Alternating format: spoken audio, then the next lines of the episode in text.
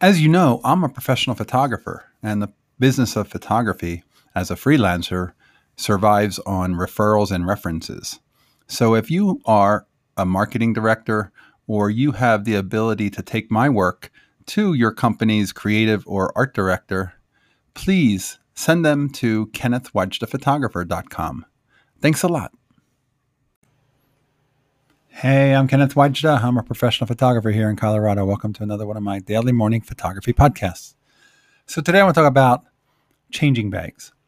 A changing bag is a thing that you put your film into and you put your hands into two sleeves. It's all black, and you're able to change film while sitting at a table in daylight. And you're able to load film and do all kinds of stuff. And a changing bag is a wonderful 10 or 15 dollar purchase if ever you need to do anything without having access to the dark the black bag is always dark.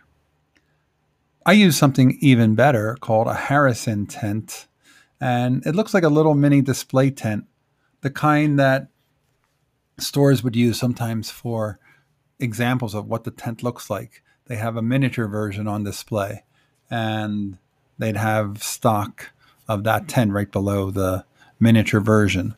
Well, this miniature version is a black dark bag with a frame to hold it up so that you, the cloth isn't riding and resting on your hands while you're using it, which is nice.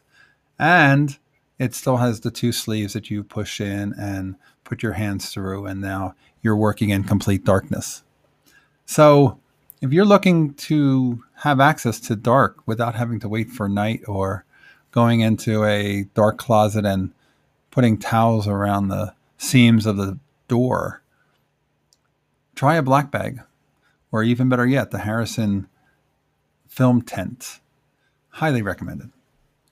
All right, that's today's photography talk. If you're enjoying these, hit the subscribe button. I'll be back tomorrow. Please share these with some friends. That would be great. And I'll wish you, as always, here's to good light.